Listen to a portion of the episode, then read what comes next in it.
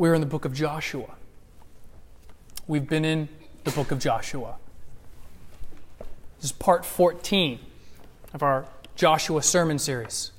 One of the things about Lynchburg City Church, a lot different than a lot of other churches, is I'm a huge fan of expository, verse by verse preaching. That's why this is the 14th sermon in the book of Joshua. Okay? And so, I realize many of you maybe are here and you've missed the first 13 parts. So I'm going to give you a brief summary of what's led up to this point. Moses, he's dead. The only leader the people of Israel have ever had, he's gone.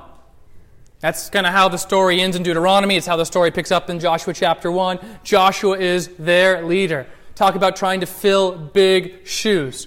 I mean, once in a while it works out, but, but I mean, that's, that's really a difficult position for him to be in. And God promises him right out of the gate in chapter 1 I'm going to be with you, Joshua, in the same way that I was with Moses, I'm going to be with you.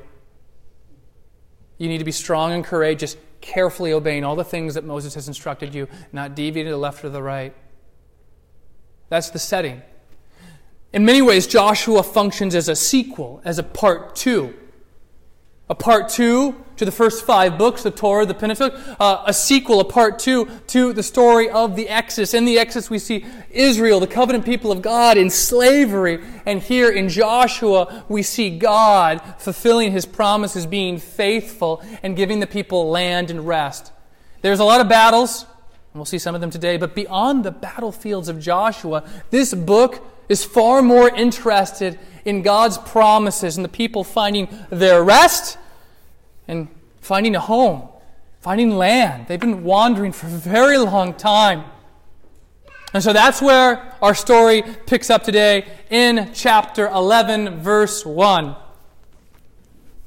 When Jabin, king of Hazor, heard of this, now answering that question is going to be vitally important, but Jabin, the king of Hazor, he gets word and when he gets word of whatever it is that he's hearing, he sent to Jobab, king of Madon, and to the king of Shimron, and the king of Achshaph, and to the kings who were in the northern hill country, and in the Arabah, south of Chinneroth, and in the lowland, and in Naphath Dor on the west, verse 3, to the Canaanites in the east, and the west, and the Amorites, the Hittites, the Perizzites, and the Jebusites in the hill country, and the Hivites under Hermon in the land of Mizpah, verse 4. And they came out with all their troops, a great horde in number like the sand that is on the seashore. Picture that. With very many horses and chariots, and all these kings joined their forces and came and camped together at the waters of Merom to fight against Israel.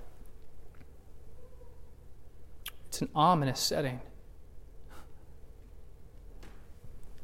It seems that the Cinderella run that Israel's been on, putting stringing together victory after victory, is about to come to an end right now.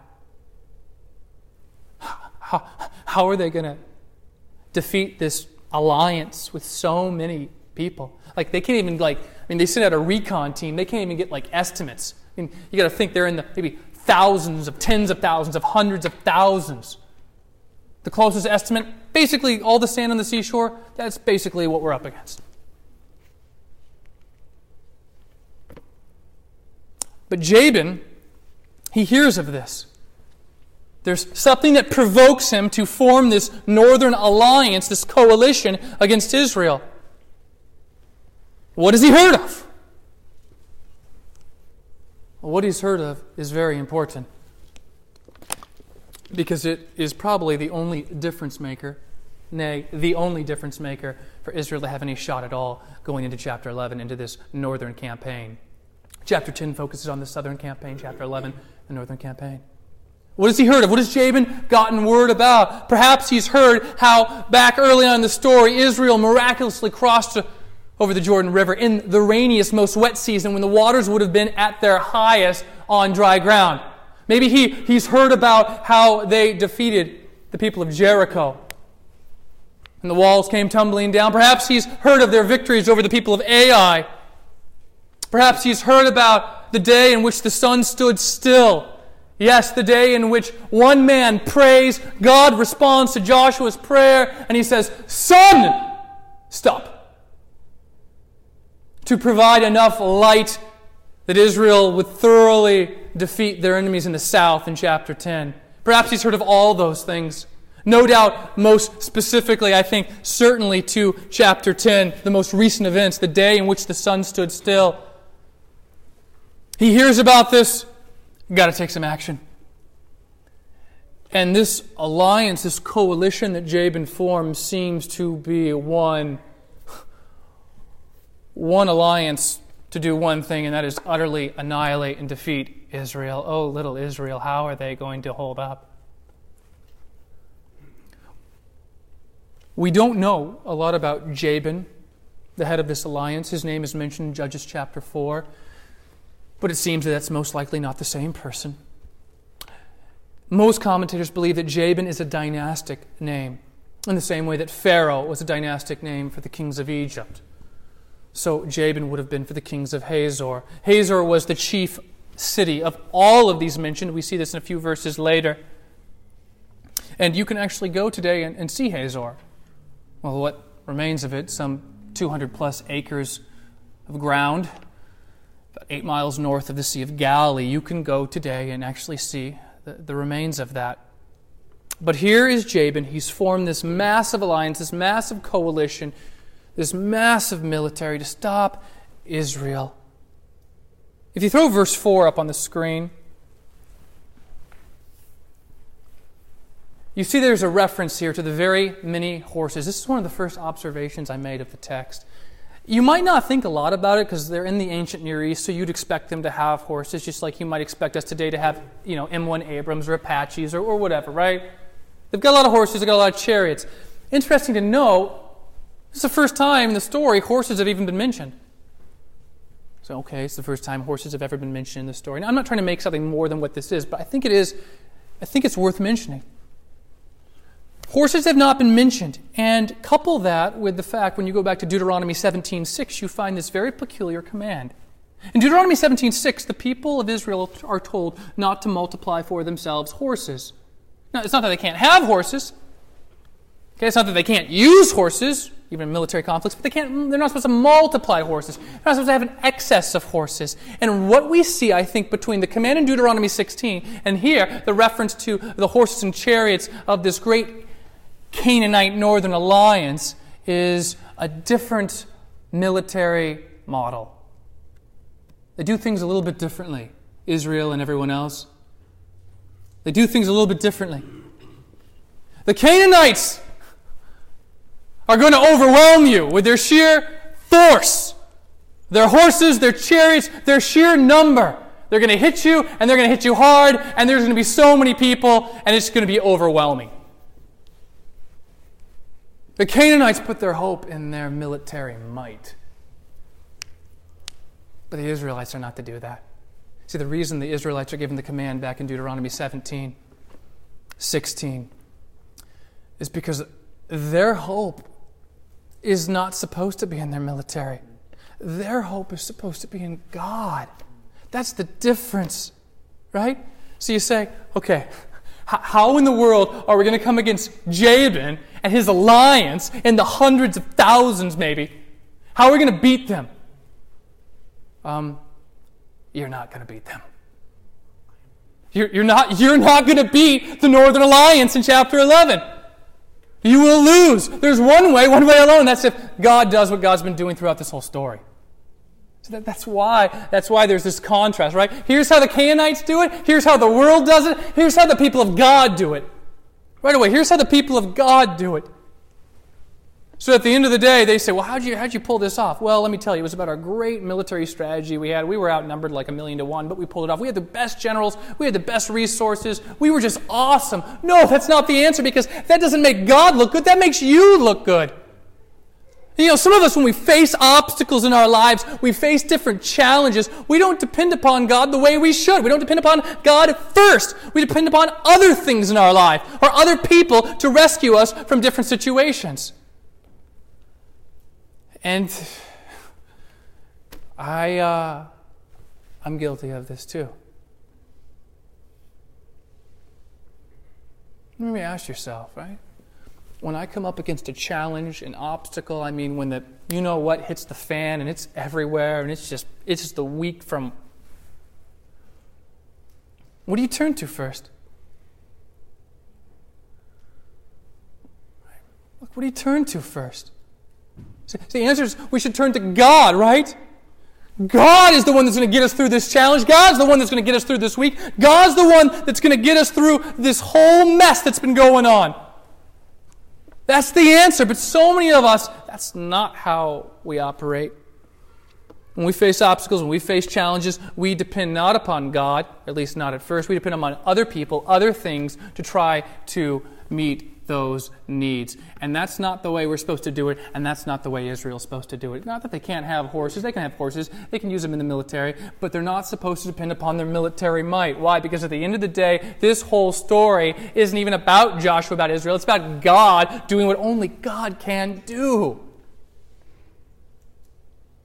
Part of the problem, I think, we don't rely upon Him that way is because our God is way too small. Too small. I think by the end of this story, I hope you'll see him a little bit bigger than maybe when you walked in. Let's press on. Verse 6. And the Lord said to Joshua, Do not be afraid of them. Let's stop right there. Do not be afraid of them. Why does he say, Don't be afraid of them? Because they're probably afraid of them.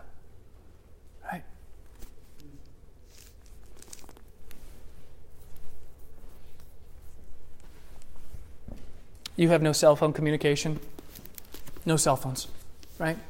And there's 200 terrorists outside this building with guns, and they're going to come in here in a few minutes. You'd be pretty terrified, right?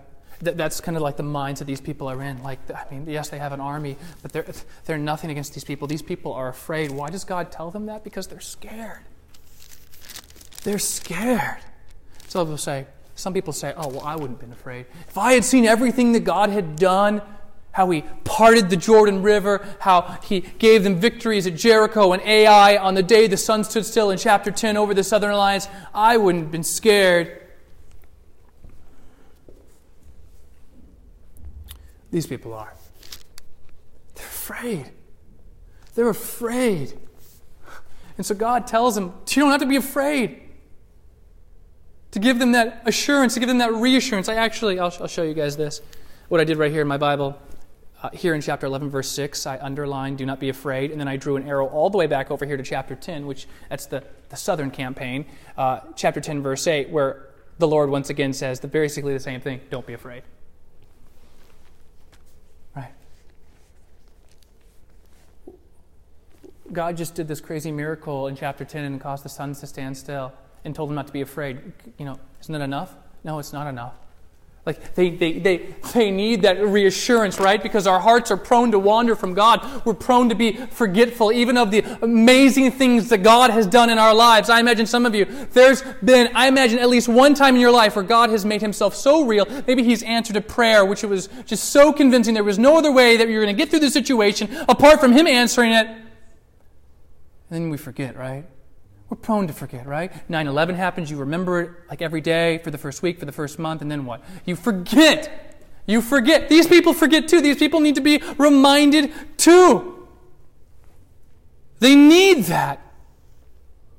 And so God reminds them. That's, I mean, that's one of the benefits. I talk about the importance of small group, where we get to come together and weep with those who weep and rejoice with those who rejoice. We get to come together and we get to remind our brothers and sisters in the faith of the faithfulness of the promises of God. Right? So God comes. God tells him, I got you. Do not be afraid of them, for tomorrow at this time I will give over all of them slain to Israel. You shall hamstring their horses and burn their chariots with fire. 7. So Joshua and all, that's important, more on that in a moment. So Joshua and all his warriors came suddenly against them by the waters of Merom and fell upon them, and the Lord gave them into the hand of Israel, who struck them and chased them as far as great Sidon and Misrephoth Maim, and eastward as far as the valley of Mizpah, and they struck them until he left none remaining. And Joshua did to them just as the Lord said to him. He hamstrung their horses and burned their chariots with fire. And Joshua turned back at the time and captured Hazor and struck its king with the sword. For Hazor formerly was the head of all these kingdoms, 11, and they struck with the sword all who were in it, devoting them to destruction. There was none left that breathed, and he burned Hazor with fire. Hazor is one of three cities it's burned to the ground. Anybody remember where the other two were? Close. Someone said, I think over here. Jericho and Ai. For the most part, the, the military strategy, and this is part of God's blessing to the people of Israel, going back to Deuteronomy chapter 6, is when they would conduct military operations against the people in Canaan, they'd go, they meet them on the battlefield, they'd engage, they'd defeat them, they'd wipe them all out, and they'd be like, oh, sweet. And they just move into their houses. They take over their vineyards. It's part of God's blessing to the people. With three exceptions Jericho, Ai, and Hazor, those three burned to the ground. And, and notice throughout this story, notice who's making this happen. Notice who's doing this. Going back to verse 8, and the Lord gave them into the hand of Israel. How are they pulling this off? They're not. God's making it happen. God is fighting their battles for them, literally. But verse 7, that word all is certainly significant. If you've been here throughout the previous sermons, you know that Israel had an issue at times when it came to unity. Uh, if I use one word to just describe this verse, it's unity. You say, oh, okay, cool, everyone there who's supposed to be there. But that, that's easier said than done, right? Because sometimes you don't get along so well. I know that doesn't happen today in the local church. Everyone gets along in the local church. No one ever gets stepped on, no one ever gets their feelings hurt. That never happens. No one pouts, no one throws a fit. It's amazing sometimes. I see how much we are like these people. But unity had been a major issue. In fact, going back to the time of Moses, there had been an issue with the Transjordan tribes, the two and a half tribes. The two and a half tribes that are mentioned back in Joshua chapter 1.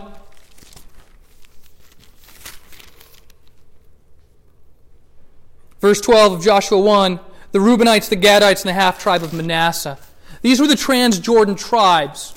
So, Transjordan, literally, they were on the other side of the Jordan. They were on the, the right side of the Jordan, the east side, if you're looking at the map. And they had told Moses, Moses, uh, we don't want to go and cross the Jordan.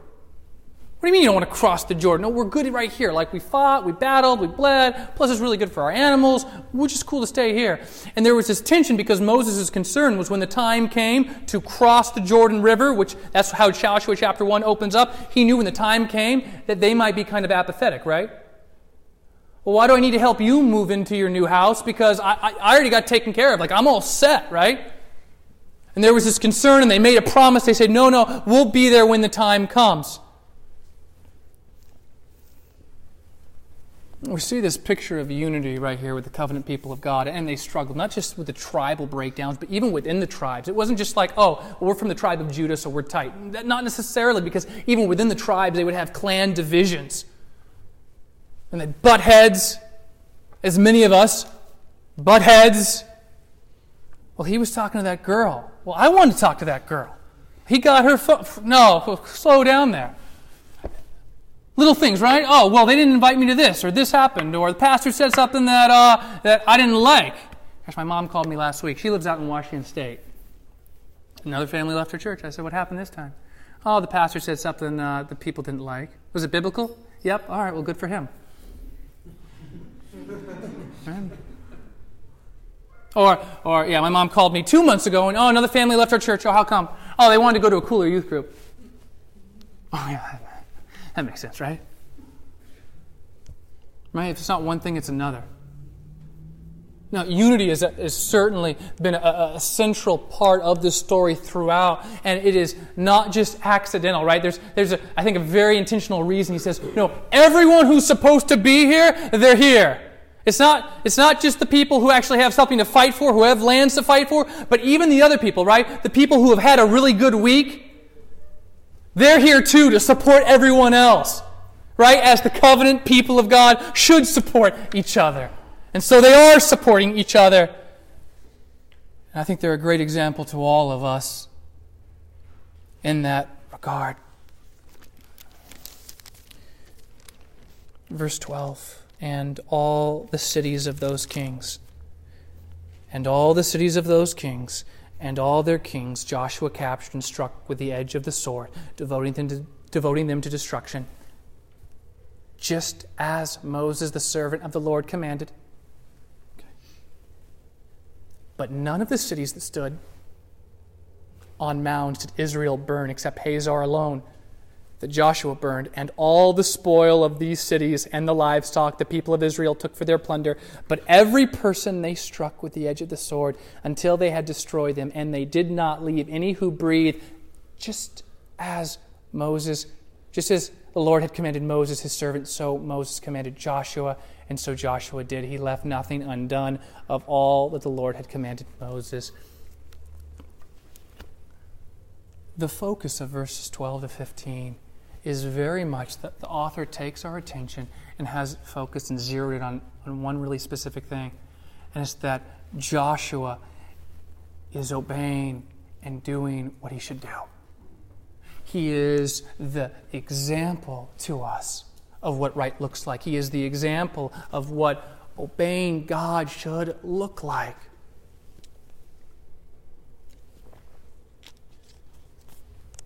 We see Moses,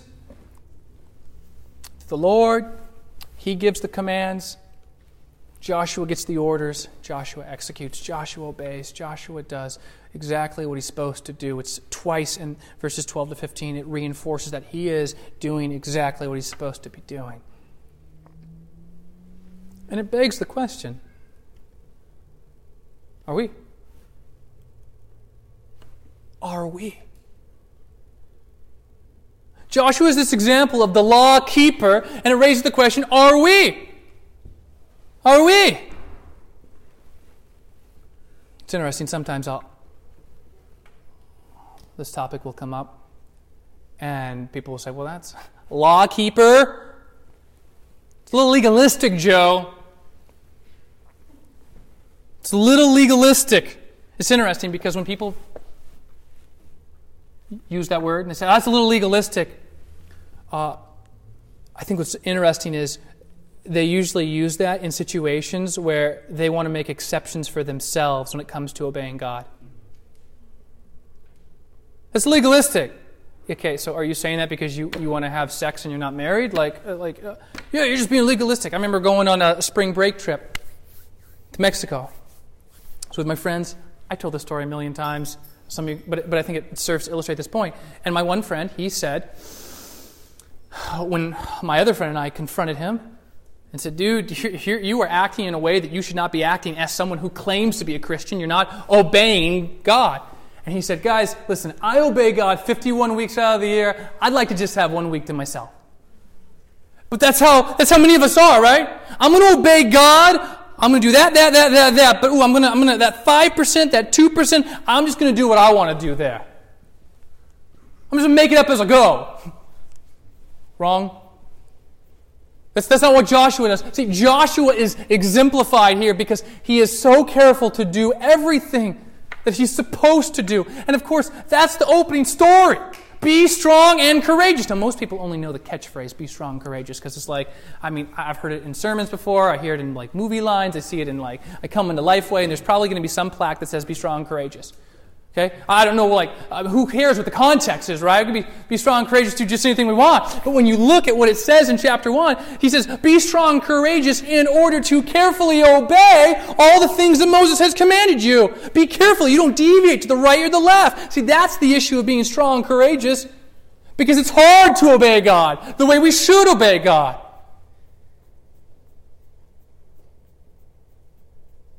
It is.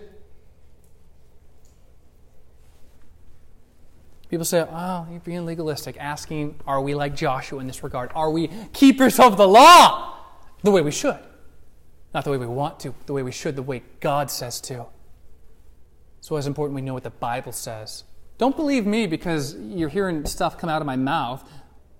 Believe it because the Bible says it. If you don't see in the Bible, don't believe anything I say. And so being like the Bereans of Acts 17. No, people say, oh, Joe, you're being legalistic. Yeah, you're giving me a hard time. I just want to have some fun. Uh, I'm going to argue it's not a matter of legalism, but rather it's a matter of love in this regard. You say, love? How is it a matter of love? Have you not heard Jesus say, if you love me, you'll keep my commandments? Have you ever heard that? It's John 14, 15. If you love me, you'll obey me. Not obey me when it's convenient to you, not obey me 95% of the time, not obey me just so long as it doesn't make you feel uncomfortable or awkward. Joshua is exemplified. I'm sure he could have taken shortcuts here along the way, but he doesn't. So I'll, I'll, I'll, put the question forth again. Are we like Joshua in this regard? Are we keepers of the law? Do we love Jesus by obedience, or do we just have a cute little Instagram story or Facebook status or whatever it may be these days? I think that's the real question. Do we love Him both in word and deed? You can say you love Him. You say you love Him all day long. May we be like Joshua in this regard. Verse 16 So Joshua took all that land, the hill country, and all the Negeb, and the land of Goshen in the lowland, these are summary statements, and the Arabah and the hill country of Israel and its lowland. Verse 17, from Mount Halak, which rises towards Seir, and as far as Baal Gad in the valley of Lebanon, below Mount Hermon, and he captured all their kings and struck them and put them to death. Joshua made war a long time with all those kings. It's got to be hard to be Joshua. Blood, sweat, tears. I apologize to anyone who ever told you it was easy to be a Christian or it was going to be a life filled with cotton candy, butterflies, and lollipops because that simply is not the case.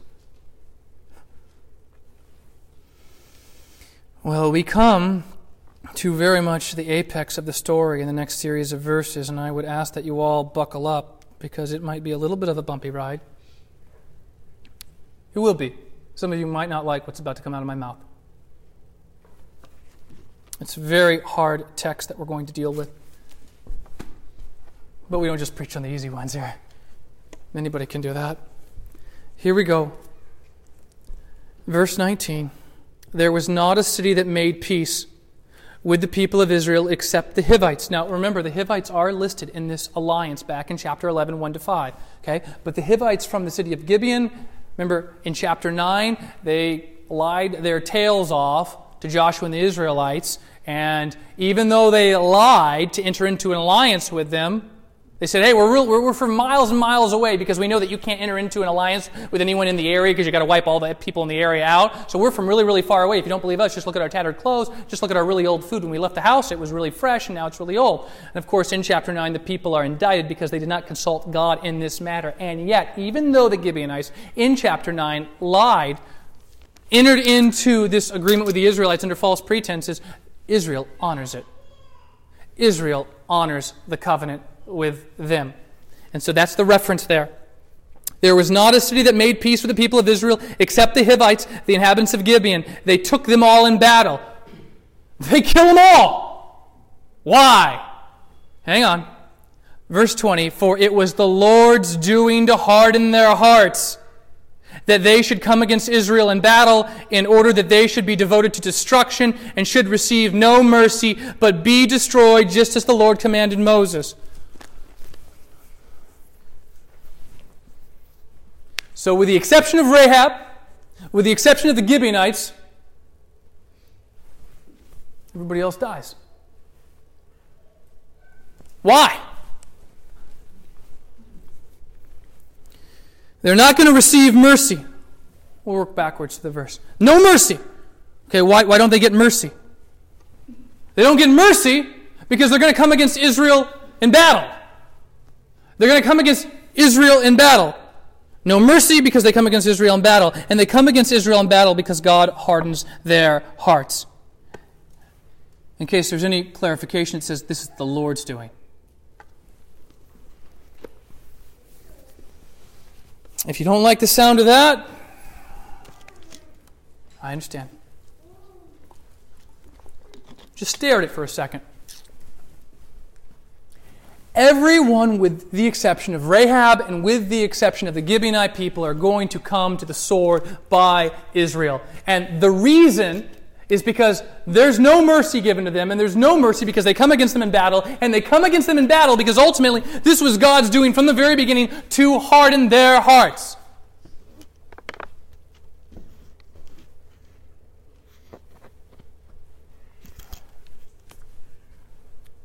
I don't like how that sounds, maybe someone says.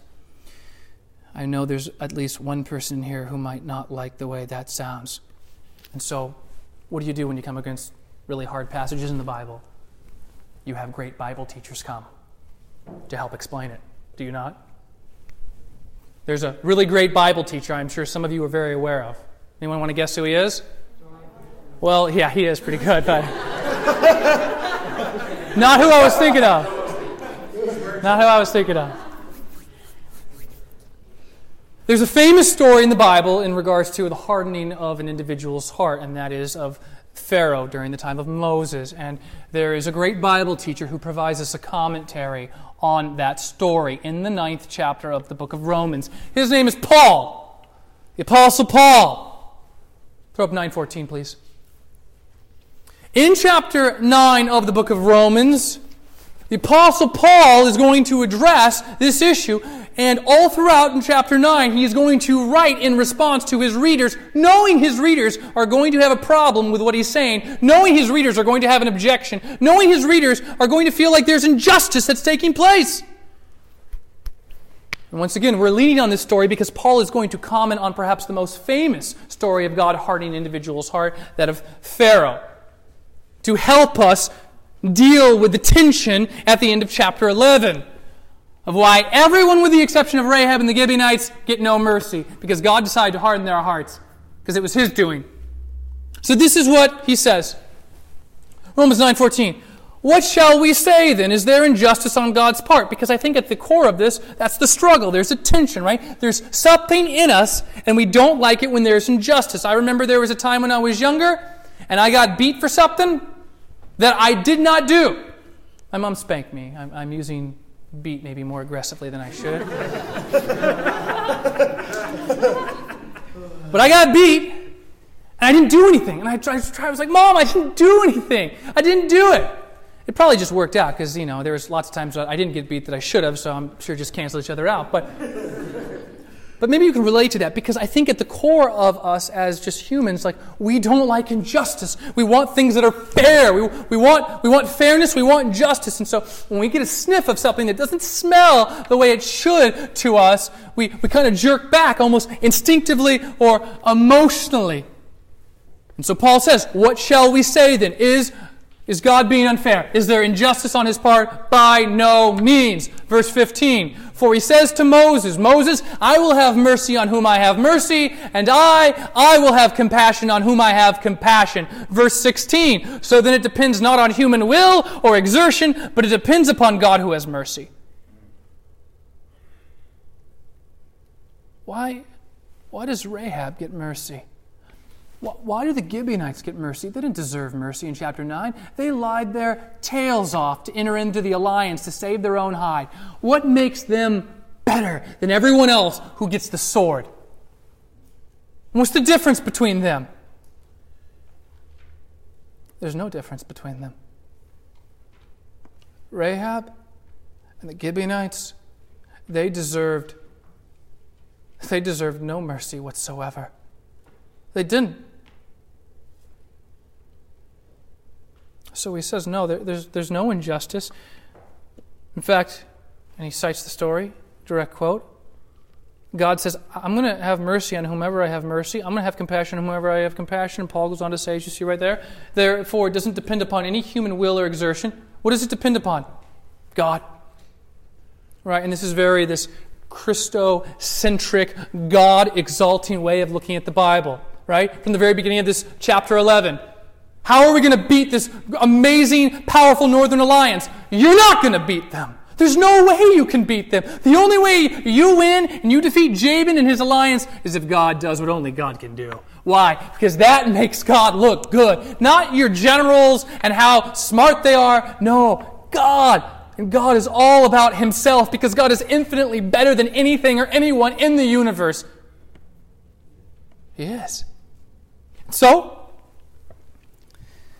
he says in verse 17 of Romans 9, For the scripture says to Pharaoh, For this very purpose, Pharaoh, I have raised you up that I might show my power in you, and that my name might be proclaimed in all the earth. God is all about himself. God is all about getting glory for himself.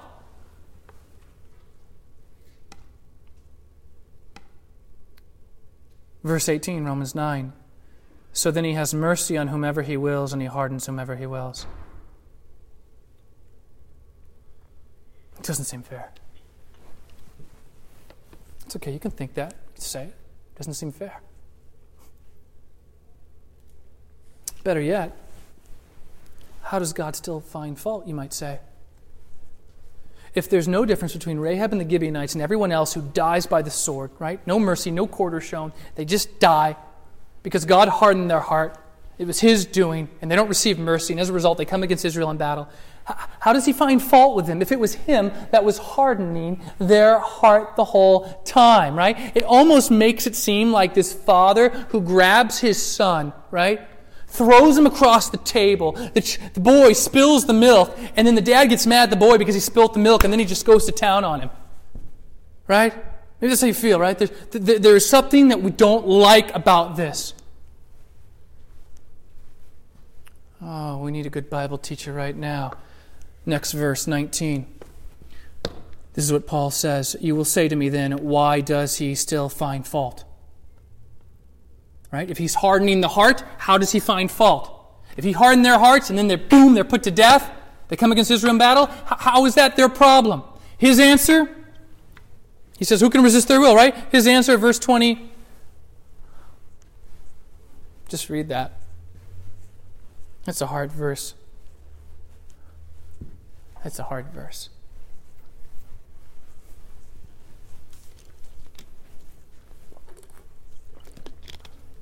Who are you, O man, to answer back to God? Will what is molded say to its molder, Why have you made me like this? There's a potter. He's working on the wheel, right? And he thinks, How crazy would it be for the cup to lecture the potter and say, I don't want to be made like this? Sometimes I use it in terms of Legos because I played with Legos growing up. And ladies, if you didn't play with Legos, think of something equivalent, maybe dolls. It doesn't matter. But how crazy and preposterous would it be if the little Lego guy said, I don't want to wear this hat. I don't want to ride the white horse, I want to ride the brown horse. Go back in the box, dude, right? Like I'm taking you back to Walmart. preposterous, right? It is. Like you, you laugh because like how silly that would be. And that is the, the, the really the punchline here for Paul. You gotta be kidding me. Like, shut your mouth and take a seat, paraphrase. You're really gonna lecture back the king? Like, in other words, Paul says, How dare you think that you are higher than God. How, how dare you presume to have the moral edge, to have the moral advantage, to be moral superior than God on this matter and lecture Him on what is right and what is fair and what is not? See, part of the problem we deal with within our churches is much of the secular society infiltrates us, and so we think of ourselves way better than what we really should be thinking of ourselves. And we have too small a view of God and too egocentric view of ourselves. And it's just not proportional, right? We need to have a, a bigger view of God. Bigger view of God. Yeah, how do they win this battle? God, right? So think big things about God. Think small thoughts about man. That's the goal of this story. And in doing so, I think it will help us work through hard passages like this one. It makes me think of the story of Job. And you, you, maybe you know it. The story of Job, and it's a little mouthy with God. Sometimes we get a little mouthy with God. starts whining. And God says, Now, Job, tell me, where were you when I spoke the universe into existence? Were you there, Job? Where were you I told the waters to come no further? I created the boundaries for them. When I opened up the heavenly storehouses of snow and I released them on the earth, where were you, Job? Paraphrase, right? You're going to lecture God? Paul says. You're going to lecture God about what he should and shouldn't do as if you are the superior moral being? How dare you? You need to take a, little pill of humility, I think Paul would encourage all of us to. And yet, I know, I know there's a struggle. I know the struggle because I've read this passage before and I've, I've gone home crying. John Piper, when he read this, he tells a story in this Tulip series. He said, Romans 9 was like a tiger trying to devour people like myself. And he'd go back to his dorm and he'd cry his eyes out. He's like, God, I don't know what to do with this. I don't know what to do with this. It's a very difficult text. It is. But what about that? Uh, once again, we come back to the issue of justice. What about that innocent person? Okay? All these people are dying. The Canaanites, they're all being put to the sword, with the exception of Rahab and the Gibeonites. What about that innocent person there in that Canaanite group? What about the innocent person today? They, they don't get the opportunity. They don't get the chance to turn. They don't get the chance to repent. Do they come under the wrath of God? Do they still go to hell? And my answer, absolutely not. The only problem is that person doesn't exist. There are no innocent people. These are not innocent people whom God hardened their hearts. Such a person doesn't exist today. Such a person doesn't exist then. You want to know the sort of people these, these were? Leviticus 18, 6 to 23 gives a, a little flavor. I'll just, just a little list of who these people are. People who indulge, engaging in incestuous relationships, in adultery, in homosexual activity, in bestiality, in child sacrifices. And oh, by the way, this went on for 400 years. You go back to the illustration I said the father beats his son because he spills milk on the table, yet it was the father that threw him over. It says, I almost feel like that when we talk about God hardening these people's heart, like they had no chance whatsoever. The question is not, did God harden their heart? Did God harden Pharaoh's heart? Yes. And I understand the text says Pharaoh hardened his heart, God hardened his heart. But when we look at Paul's commentary, it seems very clear he's thinking one way about this. The question is think about Pharaoh. How did he harden Pharaoh's heart? I think this is the real question. As we struggle with the emotions inside of us, he sends Moses to Pharaoh. Pharaoh, Remember what he says? Let my people go. Let them go. And Pharaoh says, No, I will not let them go. Plague. Moses comes again. Pharaoh, let my people go. No, I will not let them go. Plague. And over and over. He sends them again. He sends Moses again. Pharaoh, this is madness. Let my people go. And Pharaoh says, No way! I will not let them go! You will not lecture me! I am God. You see the arrogance the pride of Pharaoh coming through those pages. And you think about God, he could have crushed Pharaoh like that in an instant, in a moment, been done with the arrogance and pride of Pharaoh in his heart, and he doesn't. And rather, how does he harden Pharaoh's heart? With mercy, with patience, with long suffering. He sends Moses over and over and over again, begging and pleading with Pharaoh Pharaoh, this is madness. Let them go. He could have, he could have crushed Pharaoh like that. And he showcases his mercy, his forbearance, his long suffering. Did he harden the people's hearts? The Canaanites, the Amorites, the people of the land? Yes. Yes, he did. But understand this. You go back to Genesis chapter 15. And you ever wonder, I don't know, we came across a sermon in Joshua about this. Why did they have to spend 400 years in slavery? Why not 300? Why not 200? Why not 100? Why 400? Seems like an arbitrary number. Why 400? And the answer given back in Genesis chapter 15 is that because the sins of the Amorites were not yet complete. God's going to harden their hearts, and they will not receive mercy, and they will die by the edge of the Israelite sword. And God is perfectly just to do this. And oh, by the way, He is.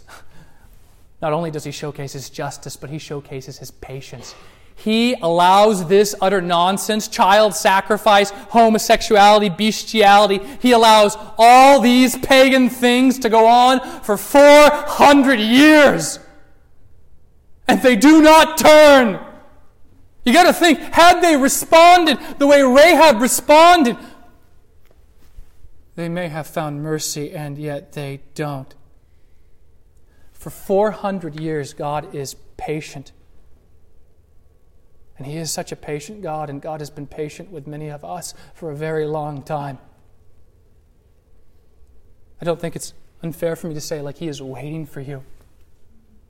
Like, He is waiting for you. Like, some of you, like, I don't know what's going on in your life. I don't. I think it's entirely possible there's at least one person here. You've just, you've been off the beaten trail. You have been running from God, doing your own thing, taking advantage of God's long suffering, taking advantage of God's patience, of His forbearance, shaking your fist at God. The thing is, He's patient. He's patient, but His patience comes to an end at some point. And if and when it comes to an end and you are still in rebellion against the great king, you will face his wrath. You will face hell forever. Lesson don't be like the Amorites. 400 years this nonsense occurred. Don't be like Pharaoh. Like, turn and repent and trust God. And He's made one provision, and that is through His Son Jesus who lived the life we could not live, who died the death we should have died, who paid the price we could not afford to pay. There is one provision for us. Like if we would just come to Him, to like stop running, stop making excuses, and just bow the knee to the King. Because at the end of the day, not only is there no difference between Rahab and the Gibeonites and everyone else who comes by the sword, there's no difference between us and them. Why do we get mercy? God, right? Like, why? Like, why am I here today? Like, God has been so merciful and so patient with some of us today, all of us today. Oh, don't abuse it, because at some point it will come to an end. No, I, I said at the beginning of this, I wanted you to walk out of here today with a larger view of God to see how there is one reason that they are able to overcome such a powerful enemy God. And we see God very much as the central character. And we see Joshua as this example of obedience. And we see God once again, the one who gives mercy. To him be glory and honor forever. Pray with me. God, we love you. And Lord, this is such a heavy text. This is a hard passage. And Lord, I thank you, God, that you give mercy to whom you give mercy. You show compassion to whom you show compassion. Because we're undeserving. Like at the end of the day, like there's no difference between us and Rahab the prostitute. There's no difference between us and the lying, scheming Gibeonites. Like there's no difference apart from you, Jesus. Lord, I pray for those of us who, who are struggling with the this passage. It's, it's hard, Lord. Help us, God. I pray that you would open our hearts, open up our minds, help us to understand these, these things and your ways. We need you, Jesus. We always do. I pray that we would walk out of here at the end of the day with a much bigger view of our God, the God who delivered the Israelite army against insurmountable odds the God who fights for us. Thank you for fighting for us. In your name we pray. Amen. As the band comes up here, um, we're going to take communion. Uh, and we do it a little bit differently at Lynchburg City Church. You don't have to be a covenant member at Lynchburg City Church to take communion, but you do have to be a Christian. You have to place your faith in Jesus, in Jesus alone, in Christ alone, for what he accomplished on the cross when he died for our sins. And I'd say if you're not a Christian today, I'd ask you to abstain. I ask you, if, if you're not a Christian, you're not sure you're a Christian, to, to, to abstain from, from taking this. And for everyone else, I'd ask you to right now even examine your hearts. 1 Corinthians 11, I think, is, is, a, is a place we need to go to. Where many of the people in the Corinthian church were taking communion in, in a way they shouldn't have been taking communion in an unworthy manner, and God killed some of them. I say that because, not to scare you, but this is a very serious thing that we're doing. So, when you guys are ready, when you're ready, you need to sit here, you need to pray, you need to have conversation, whatever, you sit there, okay? No rush. But when you're ready, I'll be in the back with the bread and the juice to serve you and to pray for you. So come when you're ready, guys.